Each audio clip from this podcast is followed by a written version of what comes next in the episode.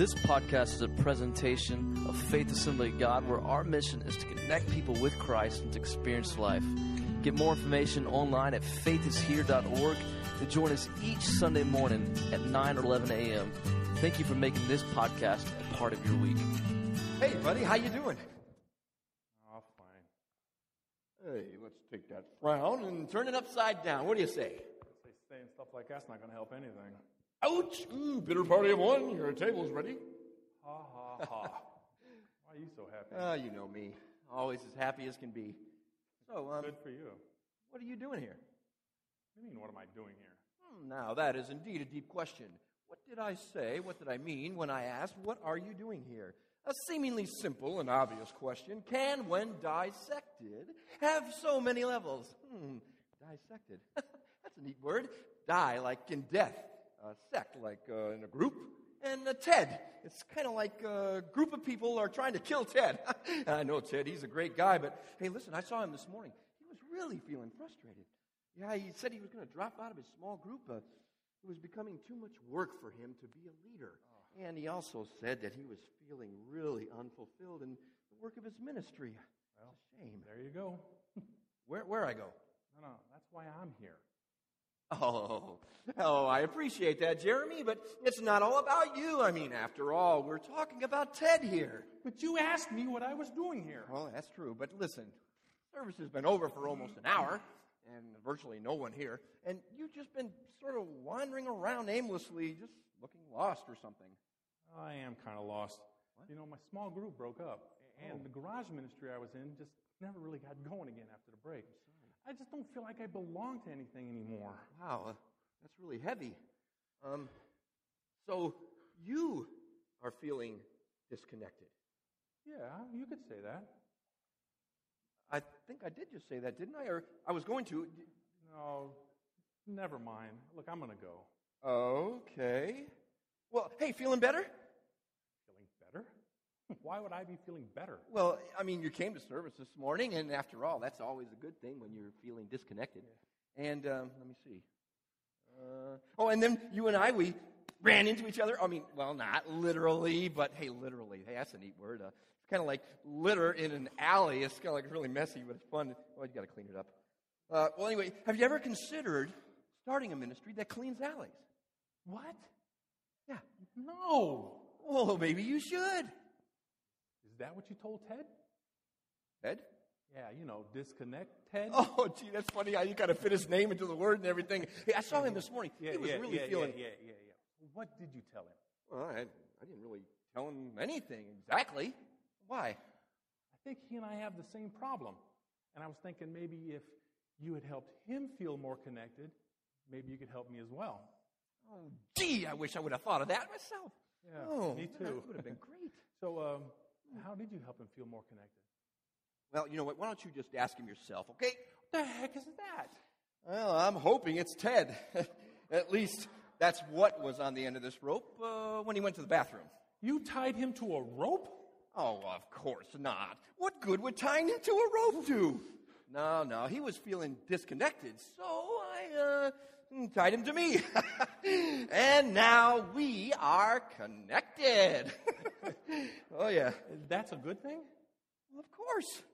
I mean, well, uh, until we trip somebody. Yeah. You know, like Pastor Craig in the baptismal the other week. Oh, man, that was bad.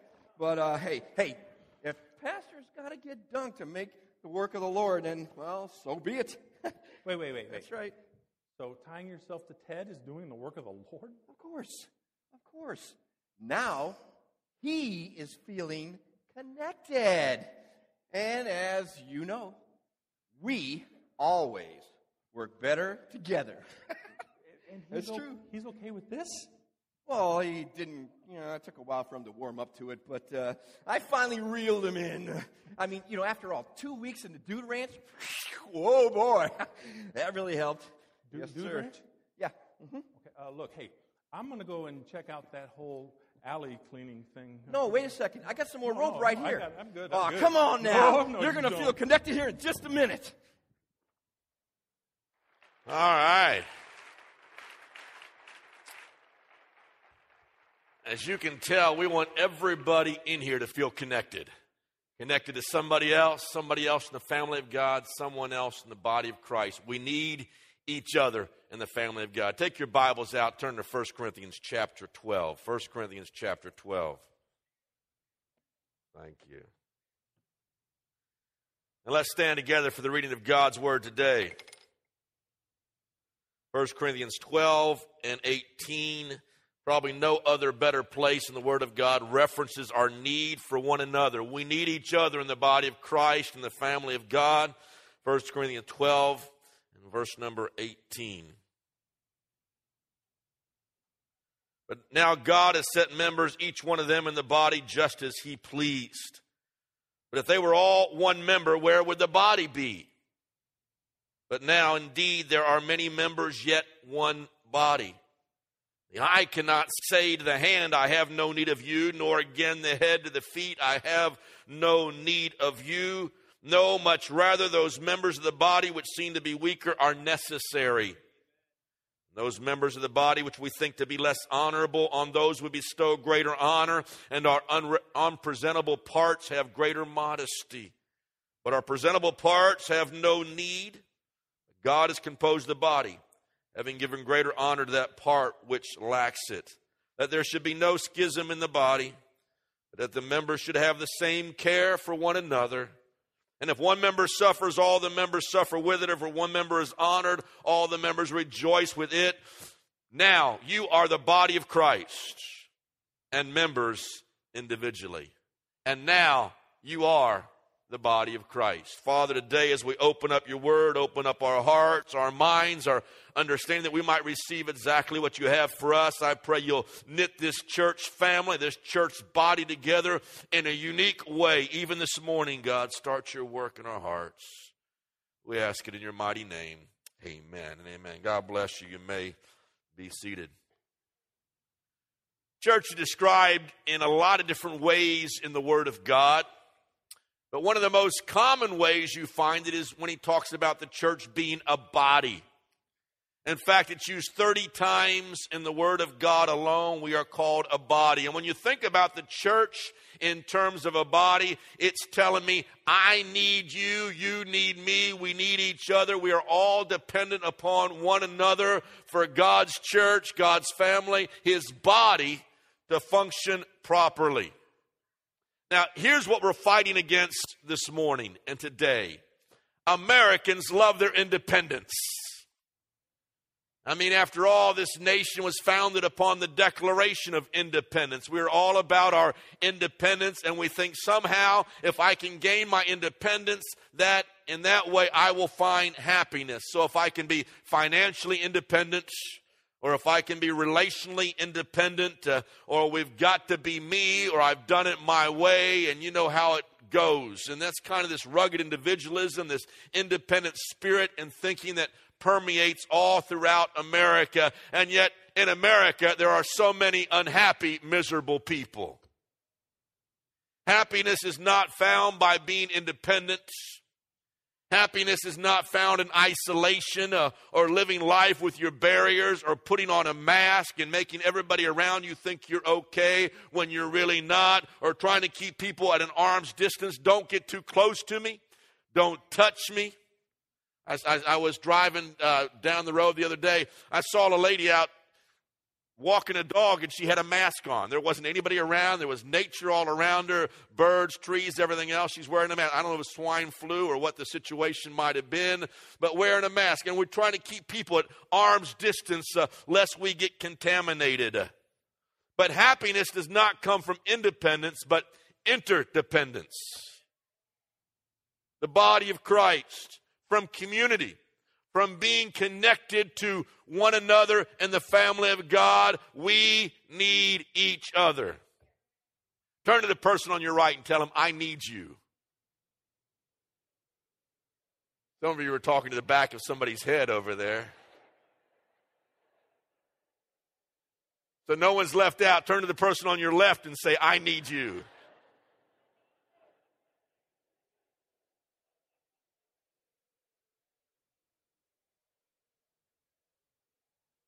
I believe, according to the Word of God, the only way to fulfill God's purposes is in community and in relationships. We were never meant to be islands. We were never meant to be isolated. There is no such thing as Lone Ranger Christians out there. Everything we do is in the context of the body of Christ, in the context of the family of God. And I will tell you, we have got to fight for this church. Listen to me.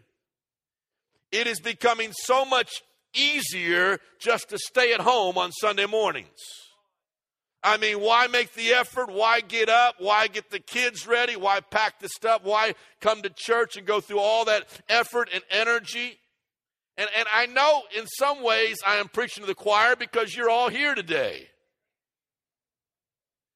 But the sad reality is, next Sunday, one fourth of you won't be.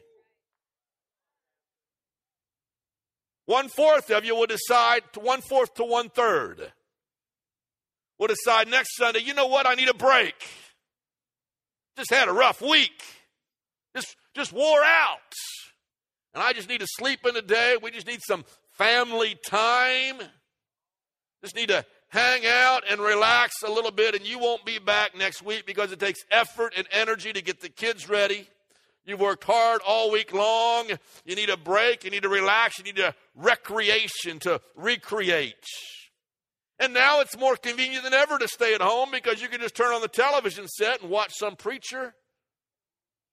You can even watch me preach on Sunday morning on WLCN TV. Why come? I get to say it'll be a week later, but I'll get the. You can watch last week's message this morning. You can't see it now; it's going on right now, but uh, on WLCN TV. Avoid commitment. And what happens is there's also a kind of mentality that I'll just kind of wake up, wait for the Spirit to move. Oh, He's telling me to go to this church. Next week I'll go to that church. Next week I'll go to this church. And you jump around from church to church, uh, waiting to find that fresh anointing from God. The problem is you will never understand God's concept of the body the body, how much we need each other. There is no substitute for faithful exposure and involvement with a local body of believers. And in the context of this body, we come together and we worship and we evangelize and we grow and we minister to one another and we minister to the community around us. Uh, and that's what God has called the church to do. That's what our reason for being is all about. Now, the question is why do I need church? Why do I need community? Why do I need a church family, a church body? Why is that important? I want to give you five things today. Jot these down very quickly. Number one, you need a church family because you need others to walk with you. I need others to walk with me. Colossians 2 and verse 6. As you therefore have received Christ Jesus the Lord, so walk in him. As you have received Christ Jesus the Lord, so walk in him. Now, right away, that tells me something. It tells me the Christian life is a walk, it is not a sit down. It is not a lay down thing. It's a walk. It's always moving. It's always in motion. It's, it's a journey from one point to a very specific destination. It is a walk, it is movement. Uh, and that's not the only place he talks about the Christian life as being a walk. He talks about walk in the light as he is in the light. It, it talks about walk in love with one another. Uh, it talks about walking in obedience or, or walking in the Holy Spirit of God. And so everything about this Christian life is a walk, it's a journey. God, but but in this walk, God never intended you to walk through your life alone or by yourself. Now, when I talk about not walking through life alone, I am not talking about marriage, although God said in the beginning it's not good that man should be alone because there are many adult singles in this church who are actively involved in community and they are in relationships with one another in the family of God. And so, and, the, and there are marrieds uh, who, even though they may be married, are yet still walking alone in, in absolute loneliness. And so, marriage is not the antidote. Uh, community is the antidote. Uh, community is the solution to what God has designed us to do uh, in the body of Christ, in the family of God. Now, now, some of you are thinking right now, what's wrong with walking alone? I like to go out by myself. I like to have walks at the end of the day, at night, or whatever the case may be. I, I like walking alone. Why do I have to walk with somebody else? Why do I need to walk in community? Three reasons. Number one, it's safer.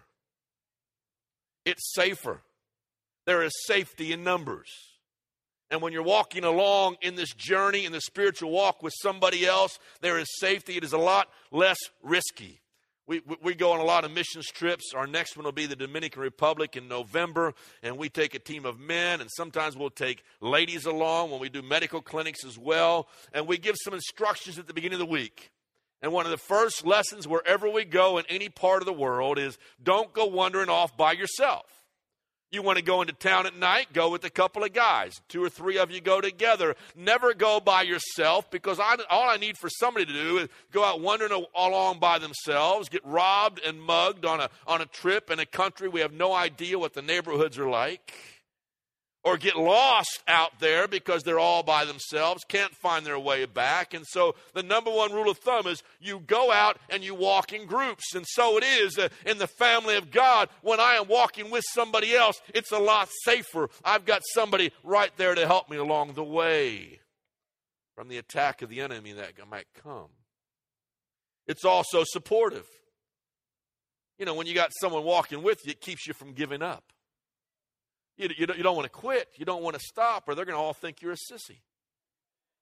You got to keep on going. It's like that marathon race. If you run alone, it's easy to quit. You'll feel the pain in your legs, you'll feel it in your stomach. Your, your, your, your head will say, Stop, this is nuts. What are you out here doing all by yourself, running this marathon? But if you run with friends, uh, you can make it because someone's alongside of you, uh, spurring you on. And so you spur one another on, and you can run that marathon race. If you stop, you look like a sissy or a wimp.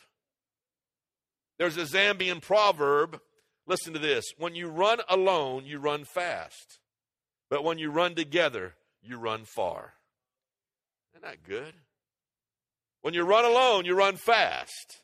But when you run together, you run far. So it's supportive to have someone walking with you in the spiritual journey. Number three, it's smarter.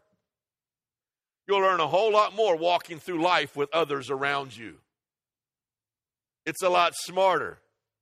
If you're walking alone, you may be going in the wrong direction. You may be lost. And if you're a man out there, you know, you don't stop and ask directions. You just kind of wander around and eventually you find where you're going to. If you walk with somebody, they can tell you when you're getting off the track, when you're going in the wrong direction, in the wrong way. Listen to Proverbs 11 14. Where there is no counsel, the people fall. But in the multitude of counselors, there is safety. So walk together, walk with somebody. And so in the spiritual life, I need you to walk with me. Now, now let me tell you a little bit about this walk. When you are walking through life together in the community of God, in the community of faith, we will be walking at different paces. Not everybody's going to be what up to the same speed or walking at the at this. If you've been around me, I walk fast. I don't know where I got that from. I always walk fast. I'm like in a hurry to get my to my destination, and I'm out there walking, and I want to get to the next thing or get where I'm going to as fast as possible. It's like I'm on a mission. Jeannie is uh, five three, shorter than I am, has shorter legs, and so she's usually behind me. And I got to turn and say, Jeannie, pick up the pace. Can't you keep up? What's wrong with you? Because she's slower. And so I've got to learn to slow down so that she and I might walk through life together. And if you have grandkids, and I've got a bunch of them, I got a couple of three year olds and a one year old, we go on walks at nights. At the end of the day, it's about five o'clock. It's time for our afternoon walk. And you, you're not going to get anywhere. They're stopping and picking up rocks. They're picking up sticks. They're looking around. They're throwing them in the ditch. They're, they're, they're falling and stumbling along the way, and, and all that's going on. Uh, and so, so what happens is when you begin to le- learn to walk to, with one another spiritually in the body of Christ, we'll learn about a whole new concept called cooperation. We need each other. We need each other. And so we adjust our pace so we can stay together in this spiritual journey, not leaving anybody behind. Turn to Hebrews chapter 10. Hebrews 10, 24 and 25. And let us consider one another in order to stir up love and good works.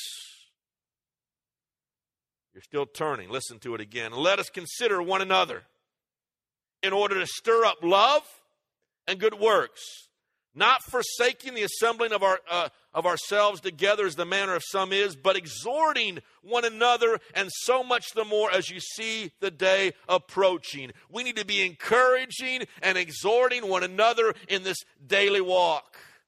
Now, listen to me, and here's the rub. I want you to get this. It won't just happen on Sunday morning. You will come in this place, you'll celebrate, and you will leave, uh, but that's not community. That's just being a part of a mass crowd.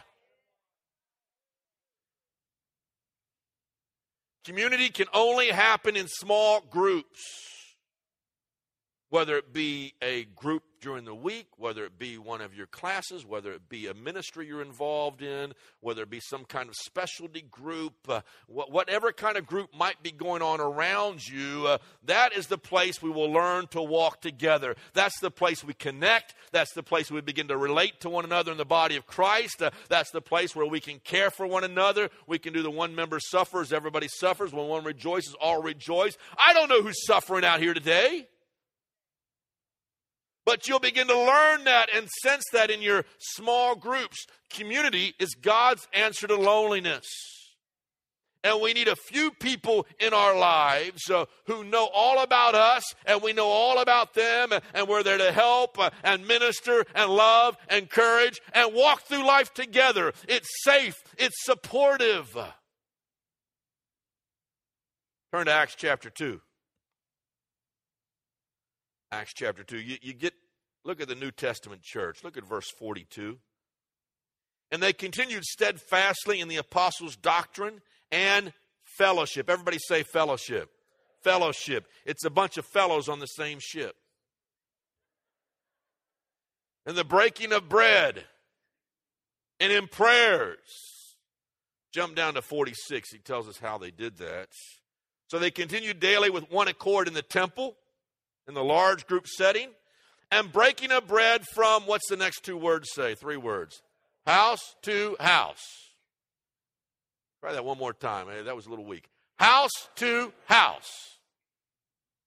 They assembled in the temple, and the early church that set the world on fire, that was a body that was needing one another, met from house to house. They ate their food with gladness and simplicity of heart, praising God and having favor with all the people. And the Lord added to the church daily those who were being saved. They were being saved in their houses, they were being saved in the temple. House to house. That is a balanced body. That, my friends, is a balanced church breaking of bread and fellowship and closeness. That takes place in our home groups, which are needed for balance and for growth. Now, here's what's happening. Let me just let you in right now on point one. During 40 days of community, everybody in this church is going to be involved in a small group. And you're going to do that fellowship together. You're going to be doing that breaking bread together. You're going to be caring for one another. You will be learning to journey together. Some of you may not be in a group right now. I am asking you to try it for six weeks. Six weeks. Commit to be in a home group. I believe it's going to change your life. You'll watch a DVD, Better Together, and you will learn how the body functions and operates together. Everybody who, who goes gets a, a, a, will get a book, and you'll receive that, and you will be doing devotionals together and studying together and reading together and growing together. And so that's a part of this walking together process. Number two, not only do I need you to walk with me, I need you to work with me. I need you to work with me. Listen to Ephesians 2 and 10. For we are his workmanship, created in Christ Jesus for good works. Everybody say good works. Good works, which God prepared beforehand that we should walk in them. Uh, now, look at what the Word of God says. Something very interesting. We were created for good works.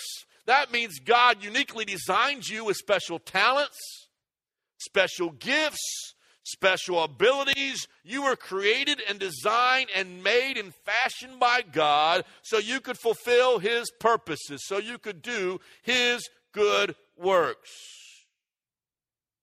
And then it says, the good works is reaching out in ministry and helping other people. We need others who will be working together and reaching out and touching this community. What happens if you try to do it all by yourself? You get slap wore out. You can't do it alone. It'll wear you out. And some people are walking around, they're tired all the time.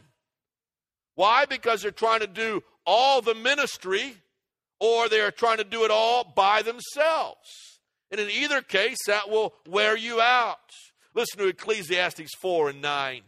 Two are better than one because they have good reward for their labor. There is something about two, three, four, ten coming together and getting involved in kingdom work because you have a greater reward, a greater harvest, a greater outreach, a greater impact because two are better than one.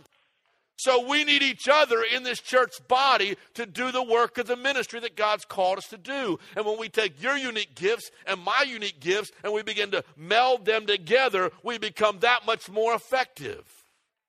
The body of Christ. You always accomplish more by working together.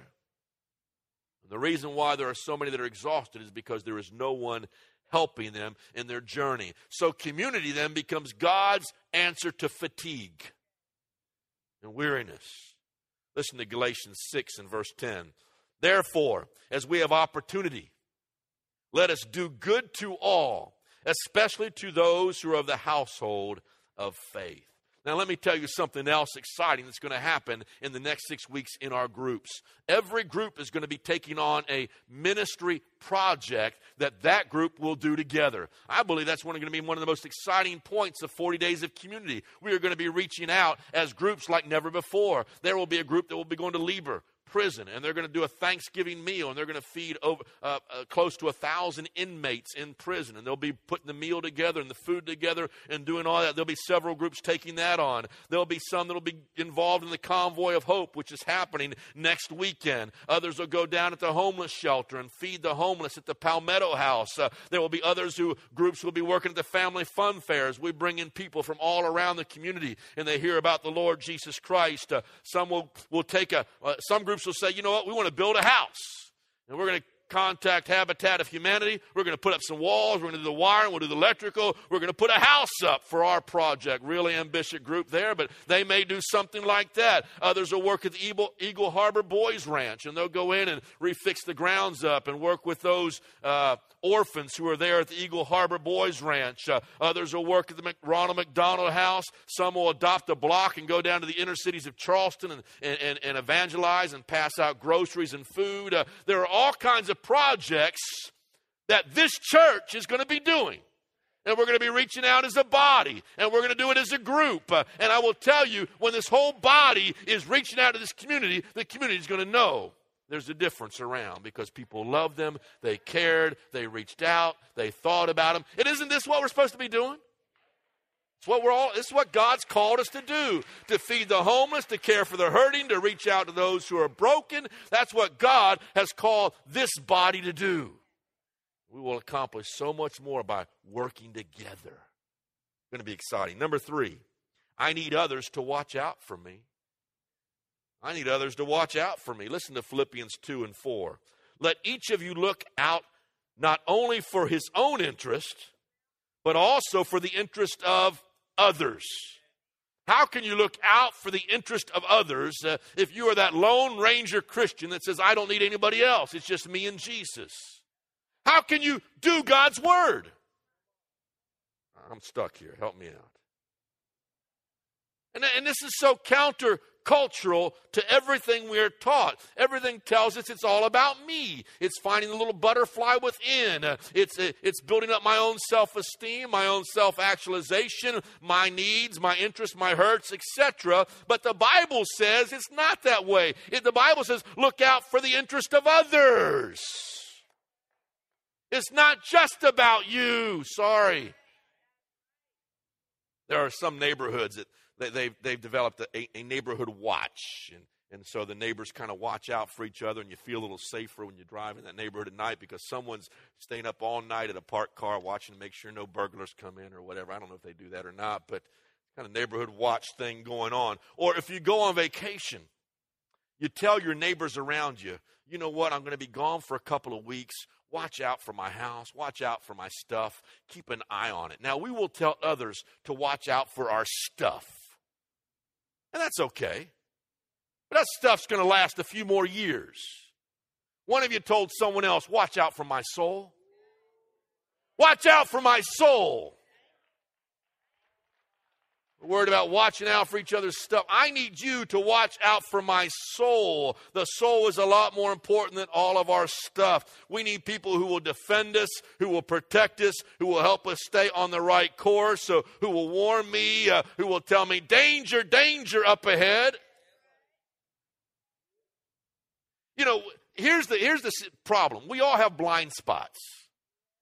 There are things that we don't see clearly, and so I need someone who will see those faults and flaws in my life that I don't notice. I'm breezing through life and thinking everything's grand.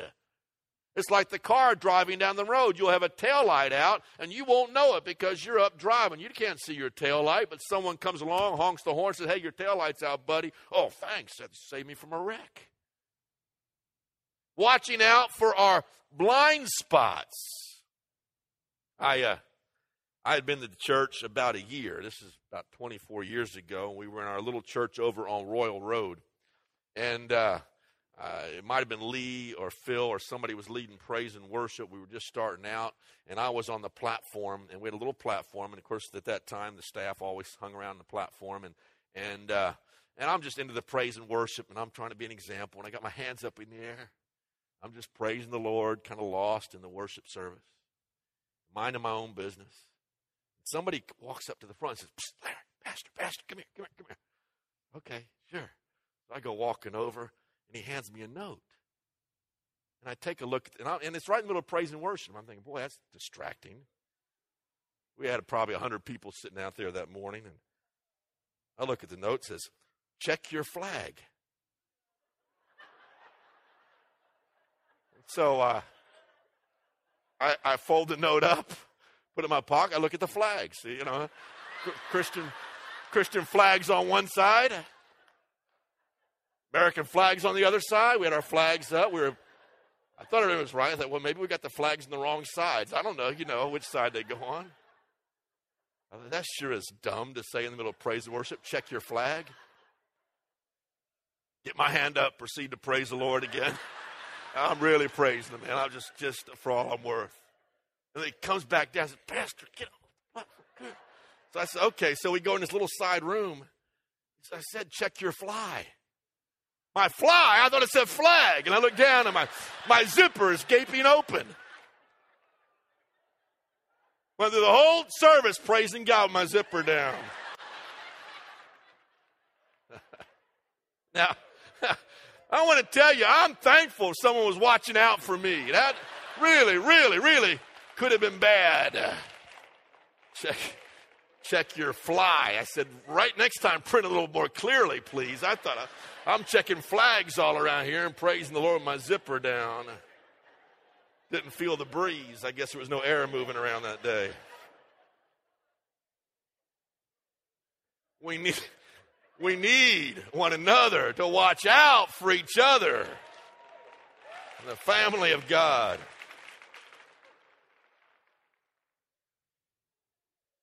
Since 9 11, our whole country has become more vigilant. You can't go through an airport without going through several checkpoints, and, and they're checking everything, and, and security has all been amped up, and, and you have these different colors for alerts when, when we're on high alert or low alert or whatever the case may be. But I will tell you, there is a greater enemy than terrorists out there, and that's Satan. And if you don't understand it, you need to get it down in your heart. He wants to wipe you out. He wants to defeat you. He wants to harm you. He wants to beat you up. He wants to mess up your life and destroy you big time. He's out to get you.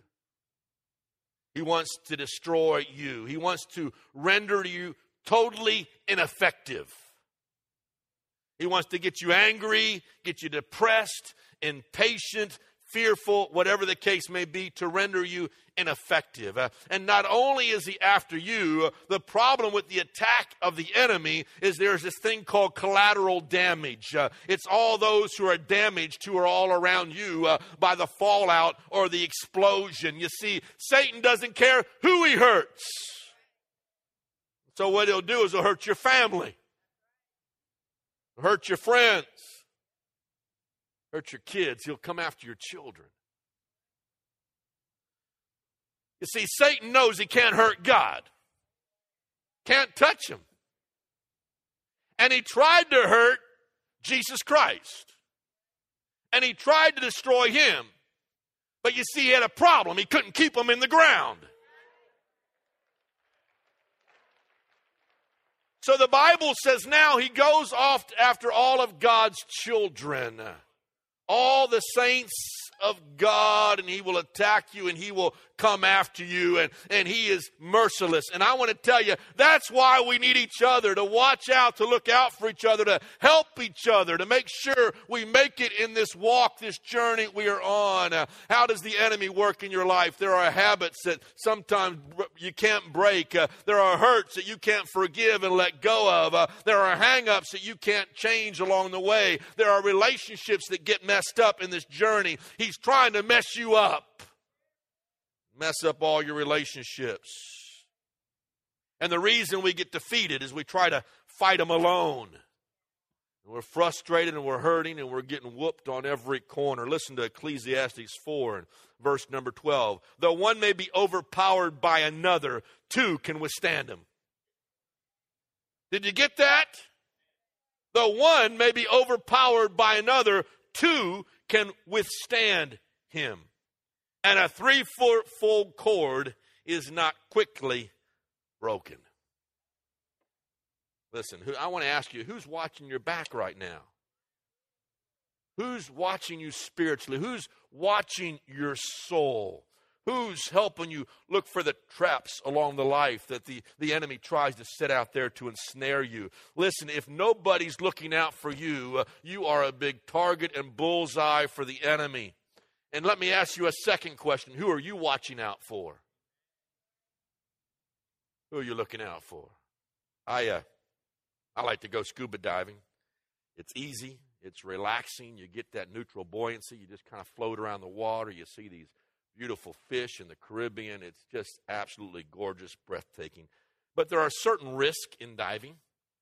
And so, one of the rules about diving is you never dive alone you go with a buddy. It's called the buddy system, and it works for diving. And, and I will tell you, I've gotten in trouble more than one time for leaving my buddy. Big trouble. I, uh, on one occasion, I was in the Cooper River, and that's blackwater diving. You cannot see a thing. You go down, you can't see your hand in front of your face. And so you take lights down there, and you go along the bottom, the current's pushing you down the river, and you take a screwdriver and you put it down in the bottom to keep you from getting washed away by the current. You have a, a, flashlight in the other hand, and I don't know how you dig around for the, for the shark's teeth, but you're digging around for shark's teeth. about 19, 20 feet deep in the Cooper River. And I remember one time my buddy Steve Allen from Columbia, you guys know Steve, he's been here many times. Steve Allen and I were down, and you can lose a buddy in black water real quick. It doesn't take long. And so we're down there. We got our lights together. We're kind of crawling along the bottom of the water together. And I felt something brush up against my leg. You don't know it, there's a lot of alligators in the Cooper River. And so I jumped over top of Steve to put him between me and whatever brushed up against me. That's what buddies are for. Get Steve first. He's got more meat on him.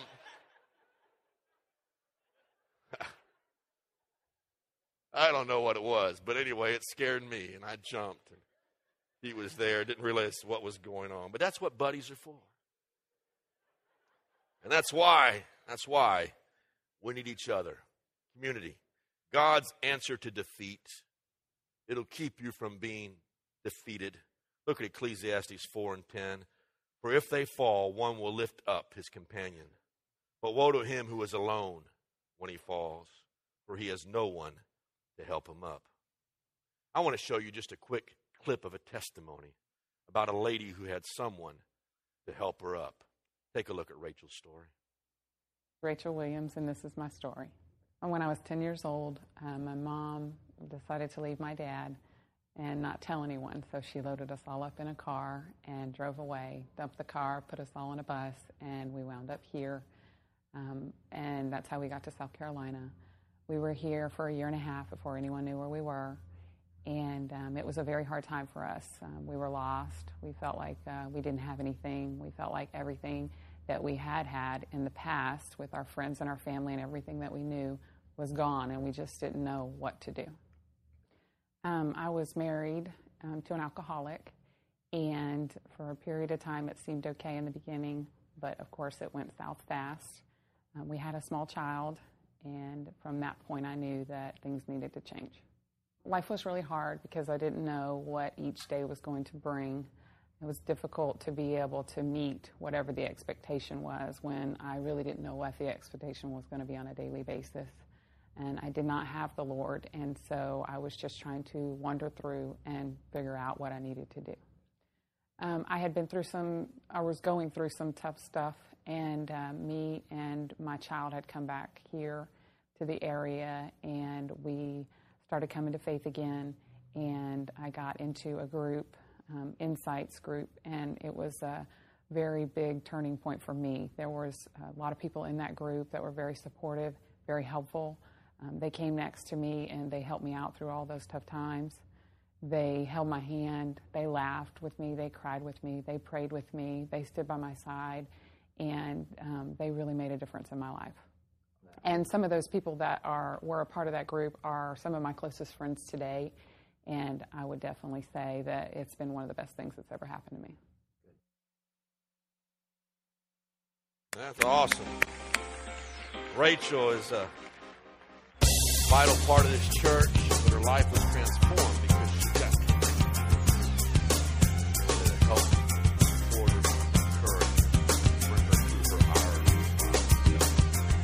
each other to watch out for each other. Number four, I need others to wait and weep with me. I need others to wait and weep with me. You see, the problem in life is inevitably crises are going to occur. They're going to happen in every life. You're going to face your crises at some time or another.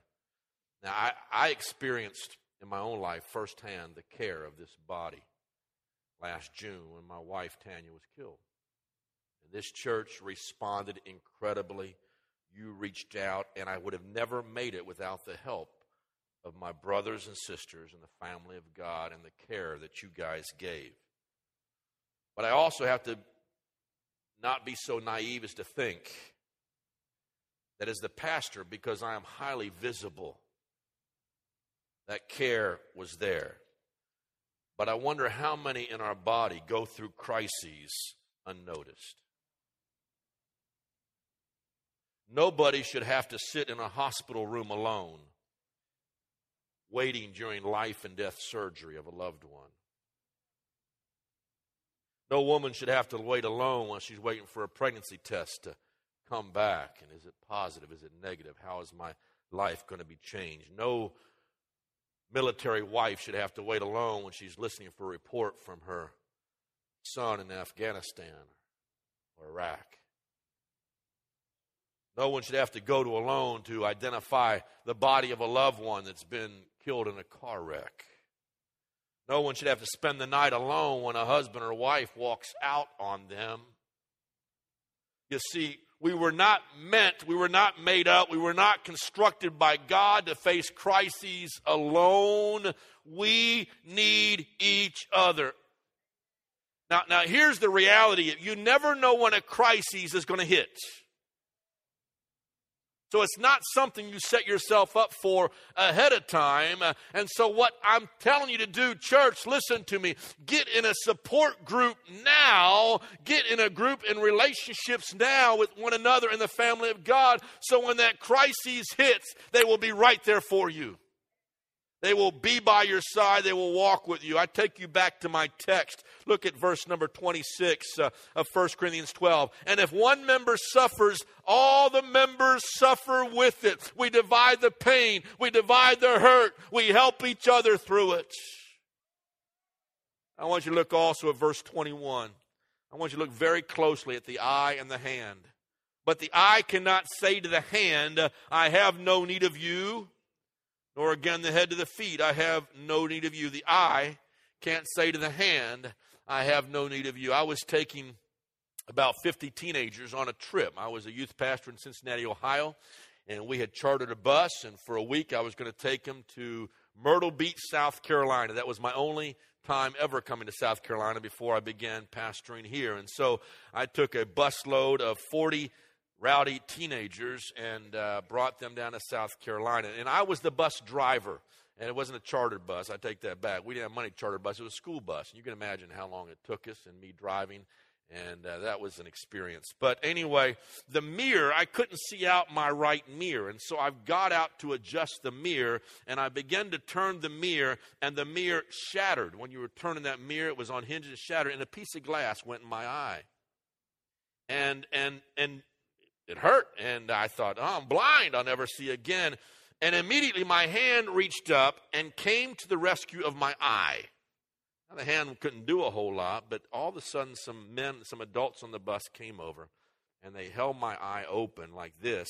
And they reached their hand in and they took that little splinter of glass out. Just, just it wasn't lodged deep and it wasn't in the retina or anything bad. Just right there, took that piece of glass out of my eye. And so they came to the rescue. Now, what's the Word of God say? The eye can't say to the hand, I don't need you. Can you imagine how idiotic it would have been for my eye to say, you know what? I don't need anybody's help. Keep that glass right there. I'll tough it out. Water's running out. It's an ugly scene. I'm screaming and all that's going on. But no, the eye says, nope, no help for me. I'm in this thing alone. The eye can't say to the hand, I don't need you.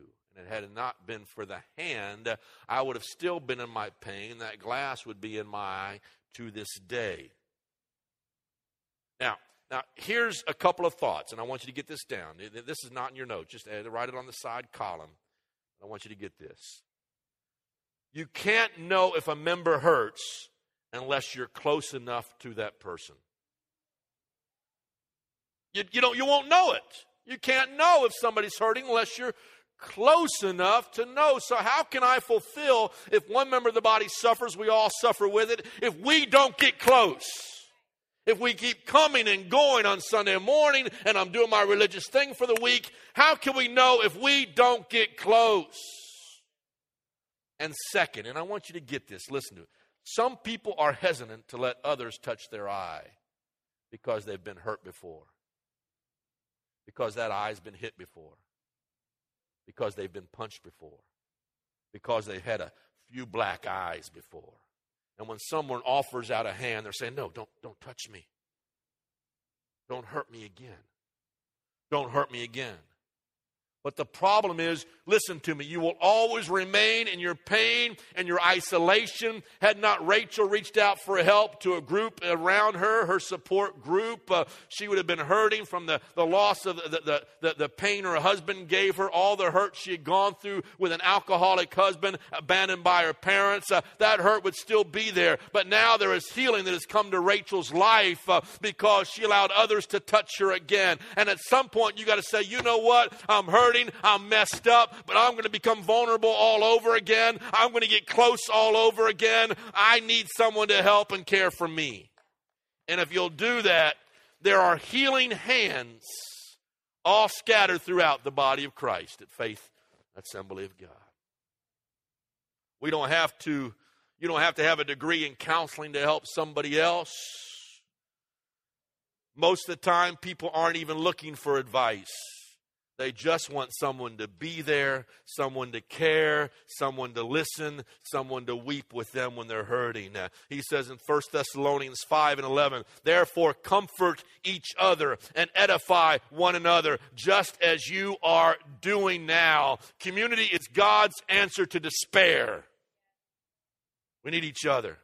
We need each other. It's, it's that that's there for time of crises. It's to wait and weep. Scott and Yvonne have a story to tell about a marriage that was messed up, but they had a group that reached out and helped them in their time of crises. Take a look at their story.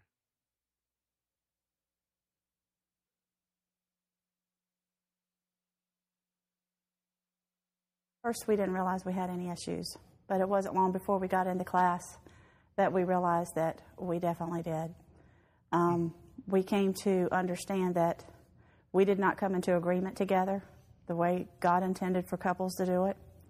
Um, I also learned that my husband is not my enemy, even though sometimes he feels like he is.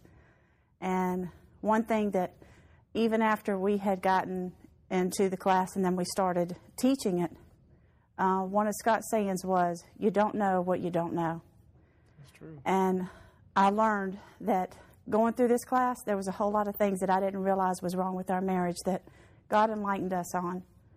And I'm thankful for this class because I feel like that it's just it's really done miracles in our life. Well, when we when she first signed us up for this class, I thought, you know, this was going to be marriage counseling, and I thought, my gosh, you know, we don't need any counseling. You know, we get along just fine. We don't fight. You know, but as we got into this, I saw that, you know, God's roles for me, I didn't really understand. I didn't fully walk in them, and you know, as I went along, I, I saw that she too wasn't my enemy. You know, and where I thought that we weren't really fighting, it was just quiet warfare. You know, it, and God has brought us to such a wonderful place. I mean, when we went through this class, the, the, the difference from the beginning to the end was night and day. And it was such an awesome class that uh, I felt God's call to, to go into it further. So we became teachers and we have taught four classes in there. And it is such an awesome program. Learn something new every single time. You know, and for me, it really helped me to learn to listen to what she was saying instead of assuming what I think she needed or wanted. It really helped me to um, understand her better as a person, as a woman, and to to really understand her place in our marriage.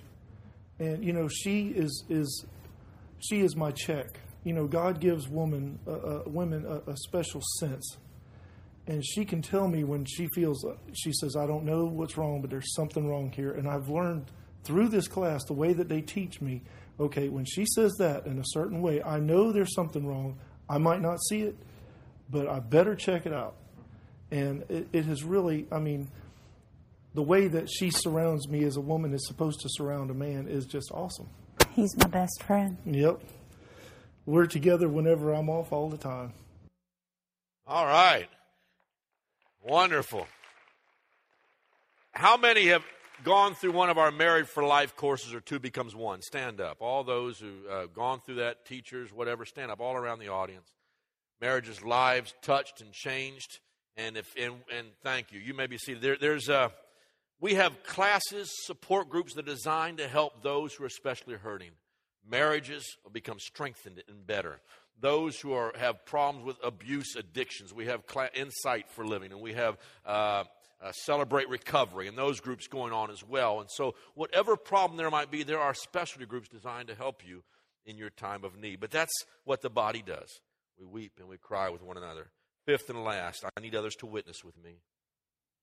I need others to witness with me. You see, God has a plan and a mission for your life. We are here with a purpose and a mission and a reason for being. And sometimes that witnessing can seem like a scary prospect. That's why I need one another, others to help me fulfill God's mission. Now, one of the ways we will be a witness is found in John 13 35. Listen to it.